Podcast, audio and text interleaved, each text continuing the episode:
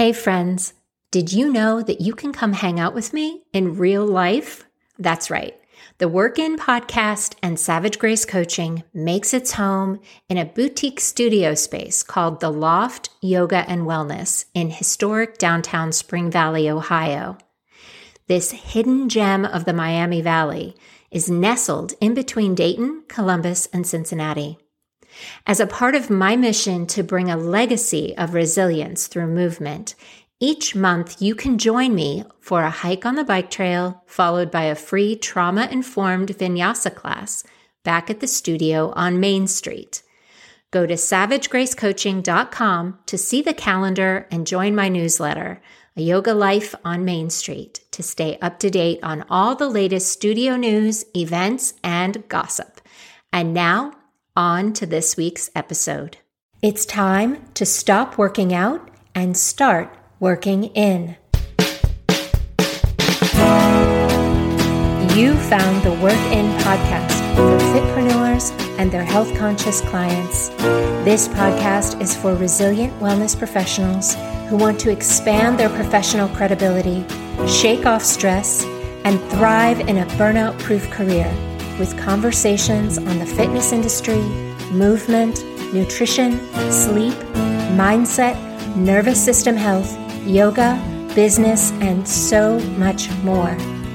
I'm your host, Ericka Thomas. I'm a resilience coach and fitpreneur offering an authentic, actionable, realistic approach to personal and professional balance for coaches in any format. The Work In is brought to you by Savage Grace Coaching bringing resilience through movement, action, and accountability. Private sessions, small groups, and corporate presentations are available now. Visit savagegracecoaching.com to schedule a call and get all the details. Hey there, everyone, and welcome back to the Work In. As many of you know, I started my fitness career through martial arts, Taekwondo. One of the first things that we learned when we tested out of our white belt into yellow was how to spar. We would warm up a little bit at the beginning of class, do some drills, and then help each other put on full protective gear arm guards, shin guards, helmets, chest protectors, mouth guards, the whole shebang. And we would do that almost every class. Usually, we got matched up with another person our size and skill level as much as possible. And when you're first learning to spar, it's a little bit more dangerous to spar with uh, lower belt levels because no one really knows what they're doing. Fists and feet are flying literally everywhere. And I confess, I hated sparring. I felt so anxious the whole time. And then one class, I was paired up with another woman who is a few belt levels above me and about my fitness level. And we were going through some drills, moving around the room, and I caught a side kick square to the solar plexus, and it knocked the wind out of me. I think that was the first time I'd ever been hit that hard. And I remember going home that night so angry. Not because I got kicked, not because I missed a block. I was angry about my resistance to sparring, this fear. And I was angry that my dislike of it was keeping me afraid. And I absolutely hated that feeling.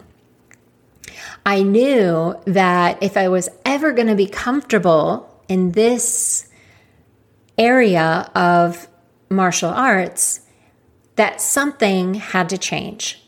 And just refusing to spar wasn't going to make me any less afraid.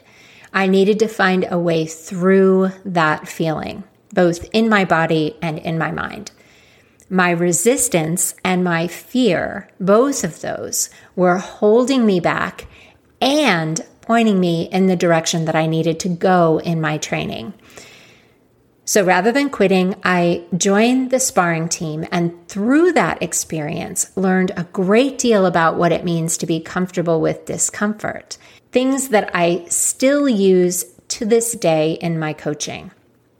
It was actually one of my first real world experiences with resilience and the nervous system, although I didn't know it at the time.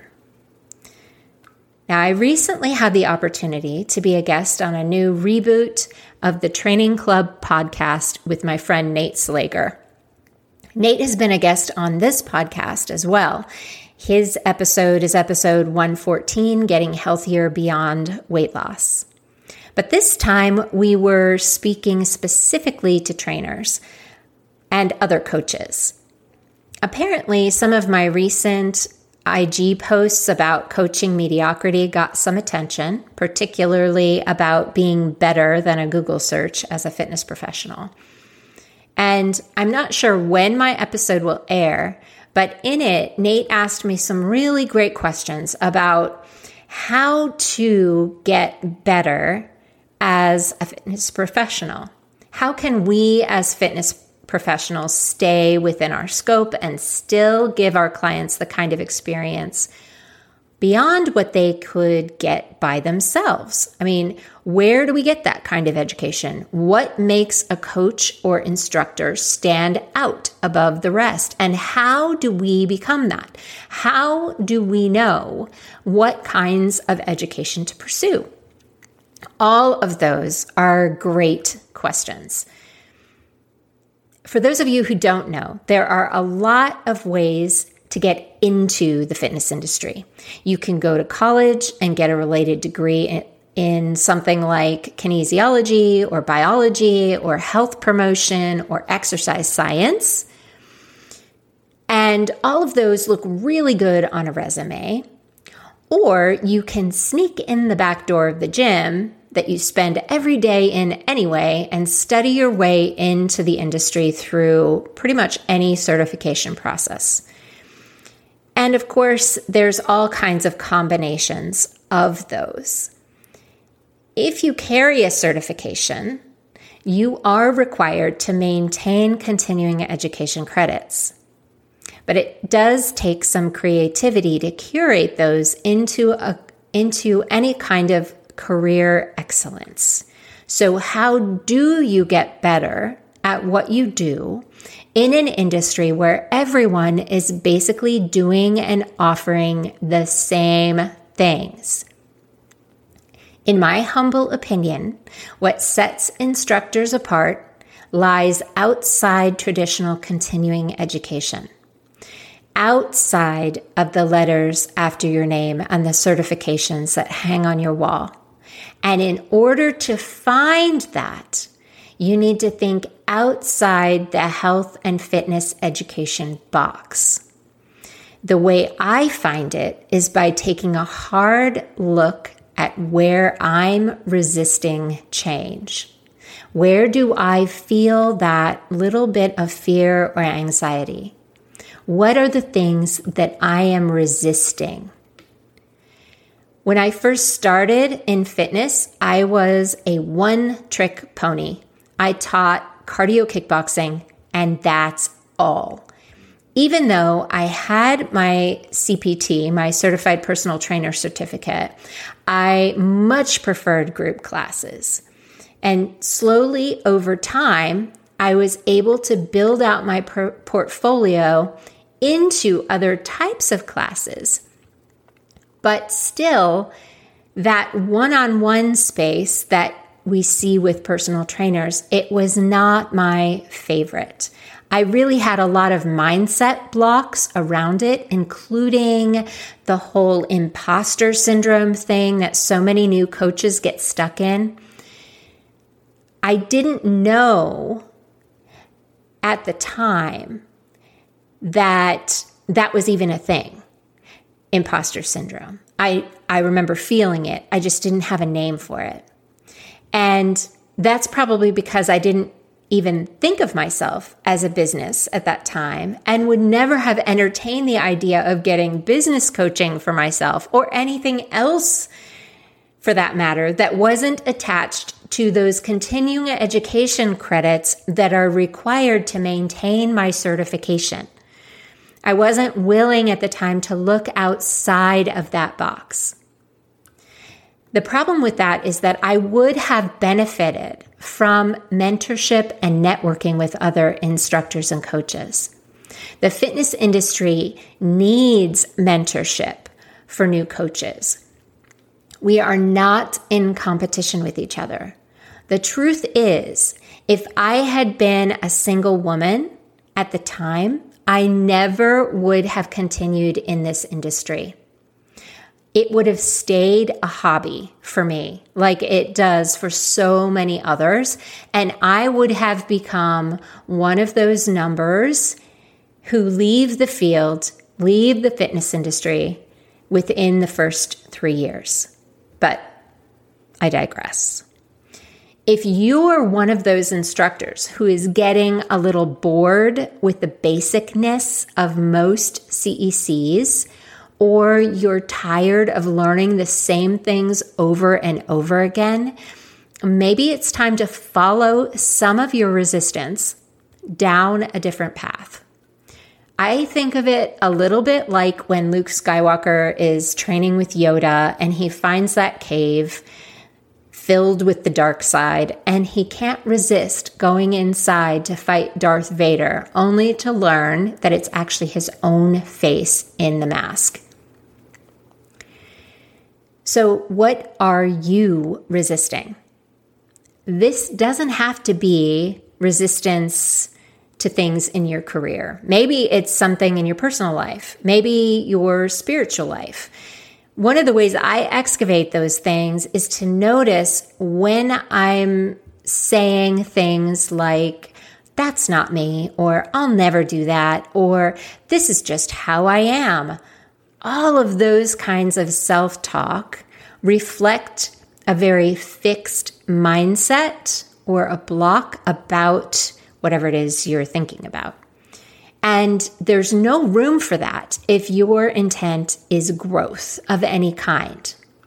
Fear is also a good guidepost, but sometimes fear can look like procrastination, self doubt, shiny object syndrome, imposter syndrome, anger. To be excellent in your field, requires more than all the requisite credits and letters after your name. It requires self awareness and an active willingness to become a little better at being who you are every day. Building that self awareness of both your strengths and weaknesses and leaning into ways to connect to them both is one of the best ways to shore up your foundation as a coach. Coaching, after all, is a business of connection. And you can't connect with people if you don't know who you are, if you don't know yourself. This is one of the first principles of trauma informed coaching. Your life experience your core values, your passion for what you do and how you teach, even all the stuff you suck at.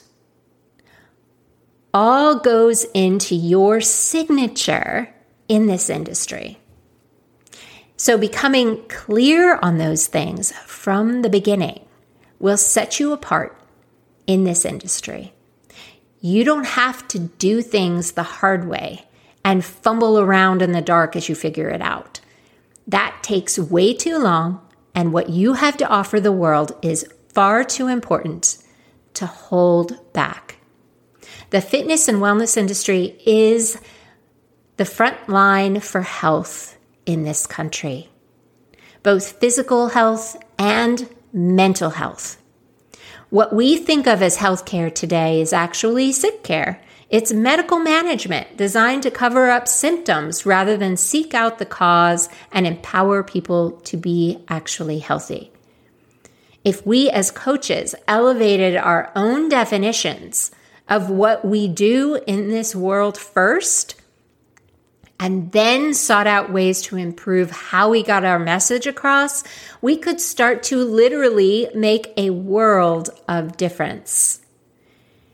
Things like learning how to communicate better, how to mindset coach, how to speak better in public, how to communicate better through your copywriting, how to optimize SEO so you could be findable, how to tap into your own personal creativity, how to tell a great story, learning a new language, maybe even sign language. And there's so many more wonderful outside of the box things that you could be amazing at and would definitely broaden your perspective.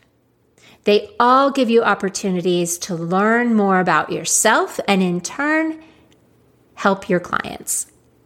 So, what's it going to be? Where is your resistance guiding you these days? Where might it lead? If part of your resistance is because you're not sure where to start, you're bootstrapping your coaching business and doing it alone, I'd love to help. I created Bespoke C3 to be a customized virtual head start for the newest coach on the block, you. You get exclusive access to me and attention for a full year because I want you to be around for a long time. We'll work one on one to give you direction, purpose, and foundation in your business. Bespoke C3 takes you step by step from that kitchen table checklist to a tech savvy CEO. That can be you. Go to savagegracecoaching.com forward slash clarity to get some. Thanks for joining me today on the work in, and I'll see you all next time.